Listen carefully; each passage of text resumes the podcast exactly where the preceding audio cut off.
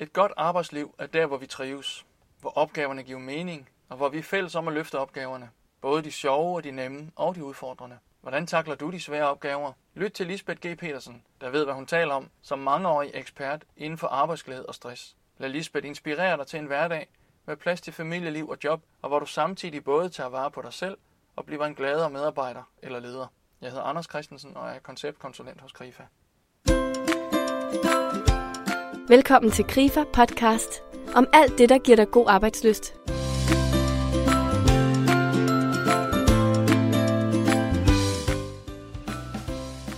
Lisbeth, lad os høre lidt om stjernestunder.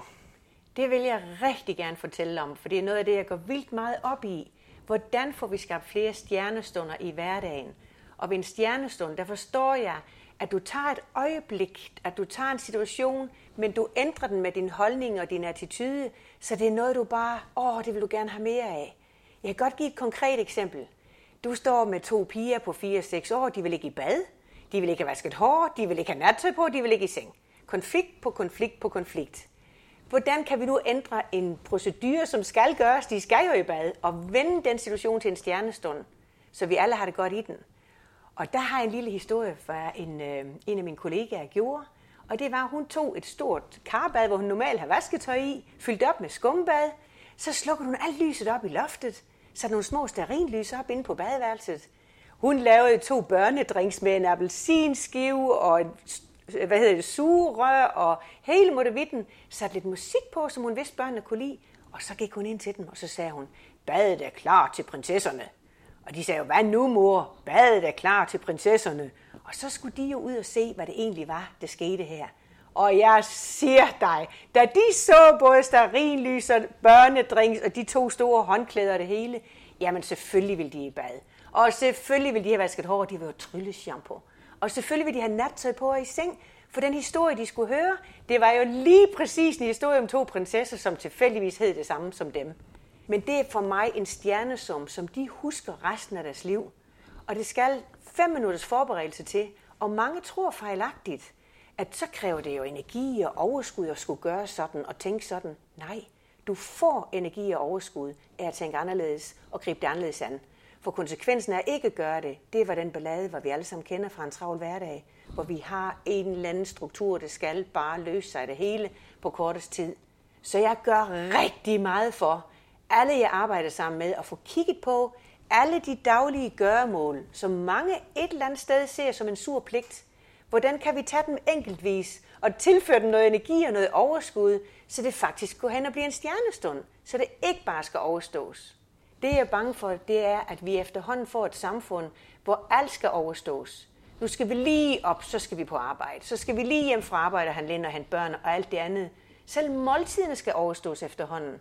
Og aftenerne og weekenderne. Og jeg tænker bare, hvad har vi i gang i? Og i min tid som sygeplejerske, nu er det godt nok mange år siden, jeg beskæftigede mig med det, der lærte jeg bare på den hårde måde et splitsekund, og alt var forandret.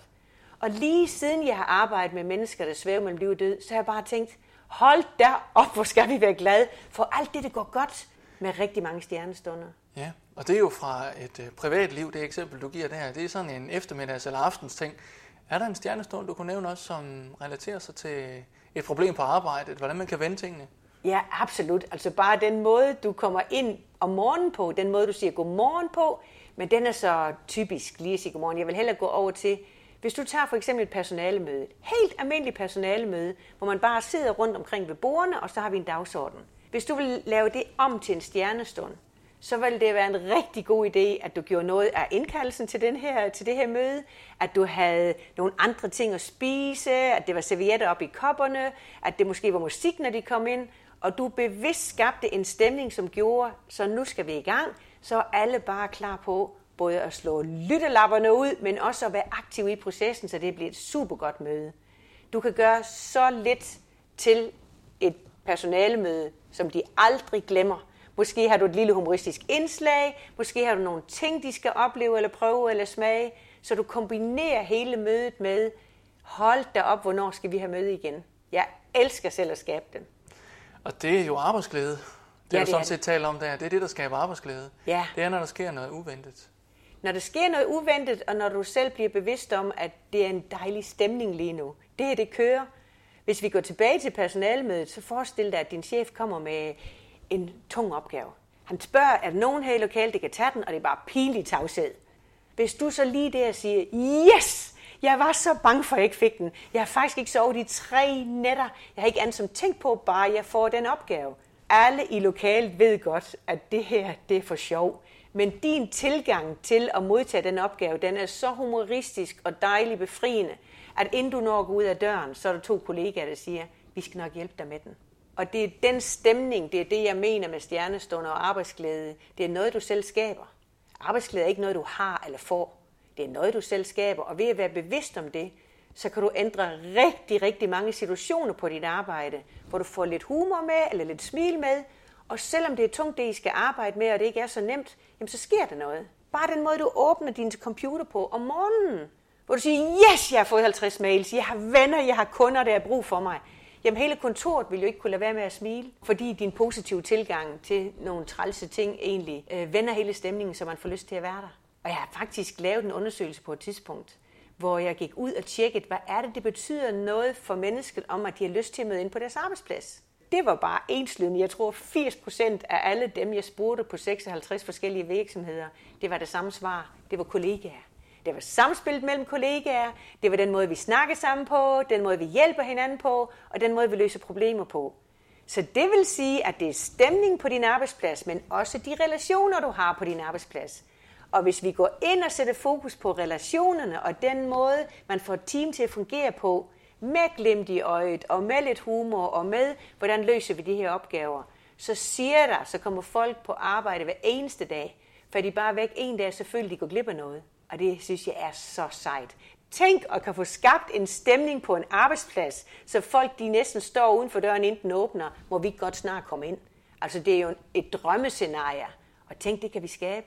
Og det allermest spændende, det er, at det koster ikke en krone. Det vi snakker om nu, det er holdninger, det er attitude, det er din tilgang til de ting, der skal ske på din arbejdsplads. Hvad så, hvis det er helt anderledes på arbejdspladsen? Hvis folk de er trætte, når de kommer, fordi det er et tungt arbejdsmiljø, og de får opgaver, de synes, der er vanskelige at bære, eller føler sig dårligt klædt på til, eller faktisk næsten helst ikke vil have et, et tungt psykisk arbejdsmiljø. Det kan det være, og det giver dig ret i. Det er det mange steder, og især i den her tid, hvor man laver rigtig, rigtig mange målinger på folk, om du performer rigtigt, og hvad synes du om ledelsen, hvad synes du om informationsniveauet, du kan blive ved i en uendelighed. Folk er ved at blive kvalt i alle de målinger. Og samtidig med de stigende krav, det er til, at du skal arbejde hurtigere, og du skal lave mere på kortere tid og med færre hænder til at løse opgaven. Det er rigtigt, det kan udløse stress, og det kan også udløse et dårligt psykisk arbejdsmiljø. Jeg vil stadigvæk holde fast i, uanset hvad rammerne og vilkårene er, så har du stadigvæk en valgmulighed og kan gå ind og sige, hvordan får vi det bedst muligt ud af det her. Lad os bare sige sådan et eksempel med, at man får at vide, at halvdelen af fabrikken skal lukke, eller hvis bare altså noget andet drastisk sker, så har du stadigvæk en valgmulighed. Vil du lige stå skulder mod skulder og prøve at se, hvis det er de rammer og de vilkår, vi har arbejdet under, hvad kan vi så gøre for, at det lykkes for os alligevel? Du har stadigvæk en valgmulighed. Og jeg mener stadigvæk, at selvom det er tungt indimellem, så kan du gøre underværker ved at sætte ord på og snakke med de andre om, hvad er det helt præcis, det er svært i det her. Og jeg elsker jo, hvis du virkelig har sådan noget, det er meget komplekst, og så op på en tavle, op og simpelthen liste op, hvad har vi af problemer lige nu, eller liste op, hvad vi ser af udfordringer. Og så ser man sammen med de andre i gruppen, hvad gør vi ved det?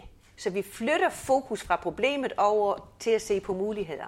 Og lige pludselig, når vi arbejder med muligheder, så sker der noget op i din hjerne, du bliver kreativ. Og så vokser vi sammen og finder ud af, okay, vi kan ikke gøre, som vi plejer. Vi bliver nødt til at ændre processen, eller vi bliver nødt til at tænke nyt inden for det område. Og det har jeg rigtig god erfaring med. Så vi er jo også lidt vanemennesker. Nu bliver jeg lidt grov for nogen måske. At vi gør, som vi plejer. Så når der sker ændringer, så prøver vi på at gøre, som vi plejer, bare hurtigere. Og så får du stress. Jeg vil jo gerne have, at vi går ind og sætter os sammen og kigger på, når det er, som det er, hvordan kan vi så tænke nyt, eller gøre tingene anderledes, så det alligevel hænger sammen. Og det er vist en af dine foretrukne metoder, det er at vende tingene på hovedet og se det hele i et uh, nyt lys. Ja. I forhold til, hvad man havde forventet. Ja, jeg elsker det.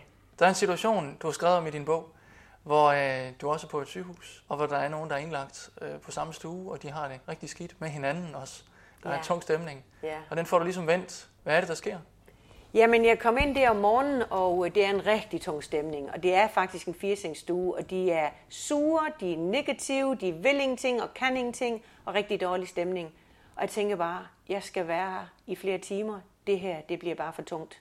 Så jeg går fra seng til seng og siger til den, prøv lige at høre, jeg har en idé. Nu skal jeg nok lige hjælpe jer med at lige, hvad skal jeg få jer til rette og så videre. Men så vil jeg gerne have, at vi samles ind midt i stuen, og så skal vi ud og rejse. Og der hørte jeg også lidt kritik rejse. Prøv lige at se, med dropstativ, og jeg kan ikke gå, og alverdens problemer. Sige, det skal jeg nok ordne. Og så kom jeg jo hele vejen rundt, og så slæbte jeg et bord ind midt i stuen, og stole hen, og også plads til kørestol. Og så lagde jeg et lag på, så det var et fint du, og så var jeg ude og hente noget saft og forskellige ting til bordet. Og så satte jeg mig hen for bordenden og satte mig ned hos dem, og så siger jeg, Nå, lad mig nu høre. Nu skal I fortælle, hvor I har været ude at rejse, men I skal gøre det så detaljeret, så det er som om vi andre også er med på rejsen. Og så gik de jo bare i gang. Og ved I hvad, det gik ikke engang i kvarter, så var det så opløftet en stemning, fordi de jo begyndt at fortælle om de oplevelser, de har haft på de her ture. Og vi sad og grinte og havde det sjovt, og alle havde glemt, hvor syge de var. Hvordan er det med stress? Hvordan står det til i Danmark? Med selve begrebet stress? Ja. Jamen, øh, jeg synes, øh, det bliver værre og værre, men der bliver nødt til at snakke med dig om, hvad er stress? Stress er for mig at miste overblikket. Stress er en situation, hvor mængden af problemer, der rammer dig, overskrider dine handlemuligheder. Det betyder, at normalt kan du godt løse de problemer, der kommer enten på arbejde, eller derhjemme, eller med børn, eller parforhold.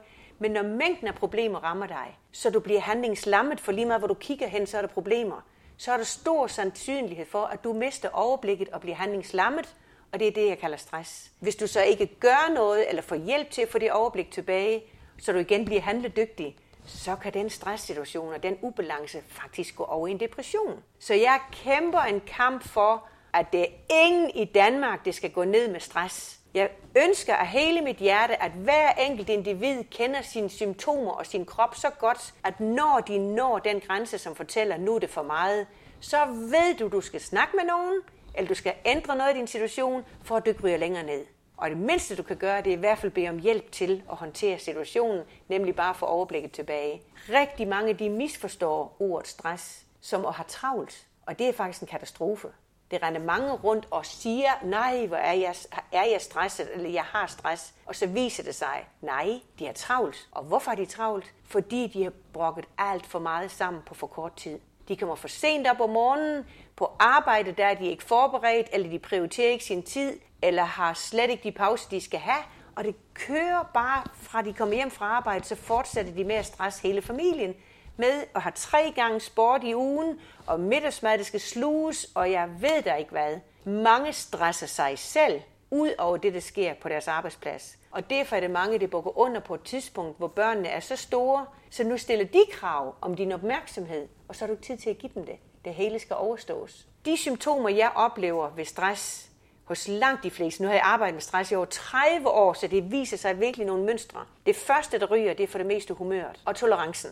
Det betyder, at du bliver mere kort for hovedet, du skælder mere ud, som du plejer, du finder mere fejl, som du plejer. Altså det hele din stemning ændrer sig, og det kan du ikke kun selv mærke, det kan dine kollegaer og din lille familie sandelig også mærke. Udover det, så får du søvnproblemer. Langt de fleste, som har mistet overblik, har søvnproblemer. Enten kan de ikke falde i søvn, eller vågne klokken 4 om natten med det, jeg kalder tankemøller. Hvis du ikke gør noget ved situationen, ikke beder om hjælp, ikke ændrer noget, så går det over i næste felt, og det er, at du begynder at skrænte. Alle de der tegn fra kroppen er egentlig tegn til dig. Du er i ubalance, du skal have snakket med nogen, og du skal have ændret noget. Gør du ikke det på det tidspunkt, så mister du din evne til at reagere på det, og så er du ude på en glidebane. Og det næste, der sker, der har jeg lagt mærke til, kvinder, der har været i ubalance gennem længere tid, der er det meget ofte hovedpine, migræne, ondt i ryggen og blødningsforstyrrelser. Ved mænd, det er ikke så tit, mænd har blødningsforstyrrelser. Det, der sker ved mænd, det er, at de har symptomer fra hjerteregionen. Enten føler de, at hjertet slår for hurtigt, det stråler op i kæben, ud i armen, de når at blive bange, de tror, det kunne være en blodprop ved hjertet. Det kan det også være. Men som jeg tidligere hjertesygeplejerske, der har jeg haft mange i hænderne, hvor det viser sig heldigvis, det var ikke en blodprop, men det var en advarsel til dig om, det er nogle ting, der skal ændres. Men øh, der er det jo så, at vi får et nyt problem. For når du har de symptomer, så søger du læge, men den arme læge. Hvordan skal lægen kunne hjælpe dig andet som symptombehandling? Og meget ofte, heldigvis er det et andet syn på medicin i dag, men det, vi skal ikke mange år tilbage. Nu har du ikke sovet i tre uger, det kan du ikke holde til, du får lige lidt sovemedicin. Den mavesyre, du har, kan gå hen og blive til mavesår, så jeg synes lige, vi skal have noget basisk til dig. Og den stemning, du har, kunne godt tyde på en begyndende depression. Jeg synes lige, vi løfter dig lidt stemningsmæssigt med lidt lykkepiller. Hvad skal lægen gøre? Helt ærligt. Men i mit univers, der er det helt forkert. Jeg vil meget hellere ind og snakke om, hvordan får vi skabt en hverdag, hvor du selv kan egentlig reagere og agere i på sådan en måde, at det hænger sammen for dig. Jeg oversnakker work-life balance. Jeg vil have en vis balance mellem dit arbejdsliv og dit privatliv og din lille familie og dit helbred. Og ved at du en gang imellem stopper op og rydder op i det der. For det første behøver du ikke komme så langt ned. For det andet, så helbreder du dig selv. Så jeg vil gøre alt for, at så mange som muligt kender sin egen krop så godt, at når de får symptomerne, så reagerer de i tide, så vi undgår, at de kommer så langt ned. Kan vi sige noget om, hvilke aldersgrupper, der er hårdest ramt? Ja, det kan vi. Altså nu har jeg tre stresshuse nede ved Flensborg Fjord, hvor jeg i 14 år nu har hjulpet folk, som er kommet så langt ned af den her skala, at de faktisk har svært ved at komme op igen og føle sig handlingslammet.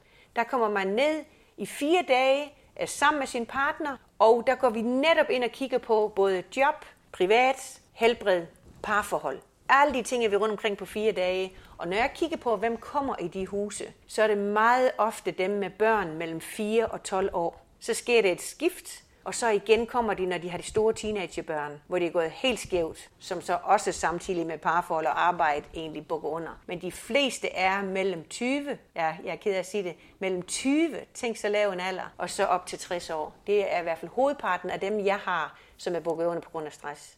Hvem har ansvaret for at undgå, at det kommer dertil, hvor man bliver stresset? Ja, det vil jo nemt at sige, at det er hele samfundet, øh, og det er vores kultur og alt muligt andet. Men det kan jeg ikke rigtig bruge til noget, for det bliver for stort. Den enkelte må ind og egentlig kigge på sin egen hverdag og sin egen livssituation og se på, kan jeg gøre noget for, at jeg ikke bukker under på grund af stress? Kan jeg gøre noget for min lille familie ikke bukker under? Og hvad kan jeg gøre på min arbejdsplads? Jeg ved godt, det er mange, mange ting i det randområde, som har meget mere indflydelse på din hverdag, som du selv ønsker. Men der bliver vi nødt til at gå ind og kigge på, du bliver nødt til at tage et medansvar. Det, så langt vil jeg i hvert fald gå. Fordi mange valg kan du selv tage. Jeg vil selvfølgelig samtidig arbejde med arbejdspladsen. Hvad kan de gøre for at få fokus på personale trivsel? Og virkelig, jeg ved, mange virksomheder de laver målinger i dag, og det er rigtig, rigtig godt. Men jeg har en forventning om, at når man går ind og laver en RPV eller en måling på det psykiske arbejdsmiljø, så går de også ind og både har afsat tid og midler til at gøre noget ved det, for ellers giver jeg ikke en disse for det. Så det vil sige, hvis de bonger ind med, at det er dårlig stemning eller dårlig kommunikation mellem ledelse og medarbejdere, så har jeg en forventning om, at de ledere kommer på kursus i, hvordan kan vi blive bedre til at formidle, så vores medarbejdere ikke går ned med stress, eller hvordan kan vi skabe en hverdag for dem, så det hænger sammen. Der er det jo faktisk nogle virksomheder, som nu i dag går ind og tilpasser deres personalepolitik til den livssituation, de ansatte er i. Jeg er helt vild med det. Det vil sige, hvis du er nybagt mor eller nybagt forældre, jamen så tilrettelægger de dit arbejde efter, at du har mere brug for et par timer om morgenen, og kan måske arbejde længere. Eller omvendt. Eller er du pensionist og har brug for flere pauser, så kunne vi måske lave en arbejdsdag til dig, hvor du har to og en halv times middagspause, så det er naturligt, at du kan gå et sted hen og sove, for vi vil gerne beholde dig på virksomheden. Så på den måde kunne vi også begynde at anskue hele stressproblematikken. Hvordan kan vi som virksomhed gå ind og gøre det mere attraktivt, for at når folk de er her, så arbejder de 100% men på en måde, så de ikke brænder ud. De må gerne brænde for deres arbejde, men de må ikke brænde ud. Og der går vi ind og sikrer os nogle ting rent sundhedsmæssigt, som vi kan gøre for, at deres immunforsvar i orden. Det lyder så flot. Men at de kan få ordentlig mad i kantinen, for eksempel. At de har nogle ordentlige pauser. At vi godt gider at se, høre og værdsætte det, de laver. Og vi er bevidste om den anerkendende kommunikation. Det er alle sådan nogle ting, som virksomheden kan gøre for at sikre sig, at medarbejderne ikke bukker under. Og så i tale sæt, sæt hvad det er, det er svært. Hvordan kan man øh, forebygge eller undgå stress, og, og hvad er din vigtigste råd til det? Altså, du kan ikke undgå det. Altså, problemet de bliver ved med at være her. Og den udvikling, hvad samfundet er i, den er stressende og giver anledning til, at du meget hurtigt bliver forpustet og synes, det er svært at få det hele til at hænge sammen.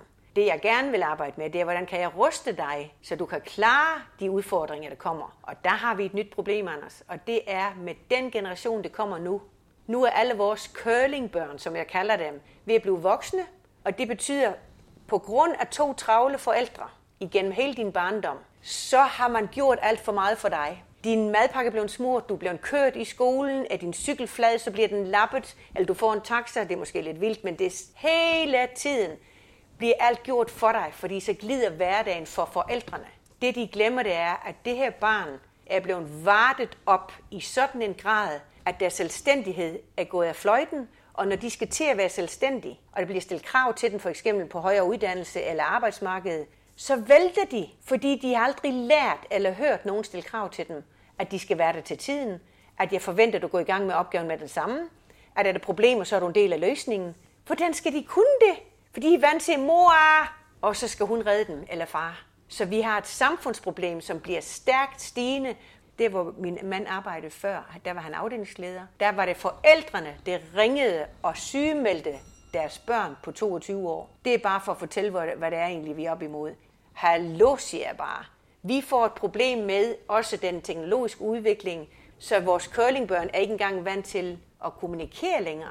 De er ikke vant til at gennemføre et måltid og har fået lært, hvordan man spiser ved et bord, og hvordan man egentlig kan starte en samtale og få andre til at føle godt, for de er kun vant til at kommunikere gennem en mobiltelefon.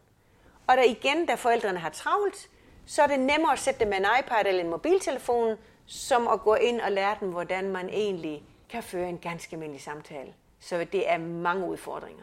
Vi bliver nødt til, og jeg ved ikke, om jeg kan kalde det forældreopdragelse, men vi bliver nødt til i hvert fald ind at snakke værdier og kultur i vores samfund. Hvad er det egentlig, vi gerne vil opnå? Og hvis vi gerne vil gøre vores børn til selvstændige væsener, der kan tage vare på sig selv og andre, når de bliver voksne, så bliver vi nødt til at kigge på vores hverdag. Hvordan kan vi få struktureret vores hverdag, så det er tid til nærvær, så det er tid til samtaler, så det er tid til at lære hinanden, hvordan man løser problemer. Og det er noget af det, jeg går vildt meget op i, det er det samspil, der er mellem børn og forældre. Jeg har faktisk mange store teenager for tiden, som har prøvet at tage sit eget liv. De føler sig hverken set, hørt, værdsat eller elsket. Og de kommer altså ud fra de gode familier. Men forældrene har så travlt, at børnene ikke oplever, at de har værdi. Det gør mig rigtig, rigtig ondt at opleve. Og jeg gør alt, hvad jeg kan over for de unge mennesker. Og give dem så meget selvværd, og så fylde deres kærlighedsbeholder op, som jeg kalder det. Så de finder ud af, at de er elskelige, som de er. Og de må egentlig selv ind og fylde deres kærlighedsbeholder op. Fordi forældrene ikke er der. Hvis en øh, medarbejder på en arbejdsplads er stresset og bliver sygemeldt, hvad kan virksomheden gøre, og hvad kan den enkelte gøre? Hvis en medarbejder, det vil jo altid være noget optræk til det her, hvor øh, enten har du selv eller dine kollegaer opdaget, at du hænger lidt med i bremsen, du går op i de forkerte ting. Det er typisk, at øh, selvom du har nogle store opgaver, der skal løses, så kan du bruge en halv time på, om det kuglepen skal være rød eller blå. For det kan du overskue. Du kan ikke overskue opgaven. Så opgaverne bliver ikke løst. Det kan være, at du kommer senere, eller går før, eller du bliver der meget lang tid. Det er nogle små symptomer, som viser, at her har vi en kollega, som ikke har det særlig godt. Øh, men i hvert fald så er det uhyre vigtigt, at man spørger ind til hinanden. Og jeg bruger meget den skala, der er fra 0 til 10. Det er at gå hen og spørge en kollega, hvor ligger du i grunden henne for tiden fra 0 til 10? Hvor 10, det betyder, at du har det super fantastisk godt, og 0, det er, at du siger op i morgen. Det tal, de svarer, det giver dig en rigtig god fornemmelse af, hvor ligger vedkommende. Og er vi oppe på en 7-8 stykker, så er det fint. Men siger vedkommende, puha, jeg tror, den er nede på 4-5 stykker. Så siger du, ved du hvad, skal vi ikke lige have en kop kaffe sammen? Og så er, du, har du åbnet en dialog. Hvad sker der omkring dig? Hvad kan jeg gøre? Og det allerbedste, så sidder man lige og skriver ned på et stykke papir, hvad, man, hvad vi snakker om. Det kan du gøre som kollega til kollega, men det kan du også gøre som leder til medarbejder. Gå en runde om morgenen og få sagt godmorgen. Du kan se på folks øjne og kropssprog, om de har det godt eller ej. Og hvis de ikke har det, så spørg lige ind. Og er det noget, der er lidt tungere, eller det kommer tårer i øjnene eller andet, så se at få aftalt, hvornår I kan snakke om det. Og hvis de siger, at det er ikke noget, så bliver man nødt til at sige, at jeg kan se, at det er noget. Og jeg har så stor interesse i, at vi alle trives på virksomheden. Jeg vil rigtig gerne snakke med dig. Og så stille og roligt lige med en kop kaffe og slukke mobiltelefonen, og så finde ud af, hvad handler det her om. Og det er jo ikke sikkert, at det har noget med virksomheden at gøre. Men så vil jeg jo ønske, at virksomheden havde sådan en lille database. Ved du hvad, du skal simpelthen gå og bøvle med, at du har to børn med ADHD. Vi har en coach her. Jeg synes, du skal ringe til hende og få en snak med hende. Eller ved du hvad, er det dit parforhold, det drejer sig om? Ved du, det skal jeg jo ikke blande mig i. Men jeg synes, du skal faktisk snakke med en om det. Her kan I faktisk begge to gå hen og få hjælp. At man som virksomhed har sådan en lille database over navne, man kan henvise til. For virksomheden skal jo ikke kunne klare alle problemer. Og når du har det trist og er i ubalance, så er det jo mængden af problemer igen. Men selvfølgelig skal vi også ind og kigge på din arbejdsområde. Stemmer dine kompetencer overens med de opgaver, du har? Mm. For det er en af de ting, jeg hører, at den stillingsbetegnelse, man fik, da man blev ansat, efter et par år, så kan du slet ikke genkende den. Men man har ikke rigtig fået justeret den stillingsbetegnelse. Og det betyder, at lige pludselig er det skrevet i forventningerne. Og det betyder igen, at jeg har nogle medarbejdere, som bare hukler der ud af, og det er deres egne forventninger, det er deres egen tro på, at de skal alt det der. Men man har jo glemt, at din område har ændret sig. Så skal vi jo ind og justere, så det passer med den tid, det er til rådighed. Og hvad kan den medarbejder gøre, når han eller hun opdager, at mine arbejdsopgaver de er fuldstændig forandret, eller der har været omstruktureringer i, i virksomheden? Det jeg gør sammen med vedkommende, når de er nede ved mig, det kan man jo gøre derhjemme det her, det er at prøve at lave en liste over, hvad er det for ansvarsområder, du har. Og så sætter du smiley'er på den. Det du elsker at lave, det der giver dig energi, og det giver dig overskud, det får en glad smiley. Ud fra de opgaver, som skal laves, hvis du vil sidde i den stilling, det hører med. Der har du bare en limon, for det er en del af dit job. Og det, hvor det virkelig giver dig søvnløse nætter og giver dig dårlig humør eller mavepine, eller gør, at du er ked af at være på den arbejdsplads, de skal have sure smiley.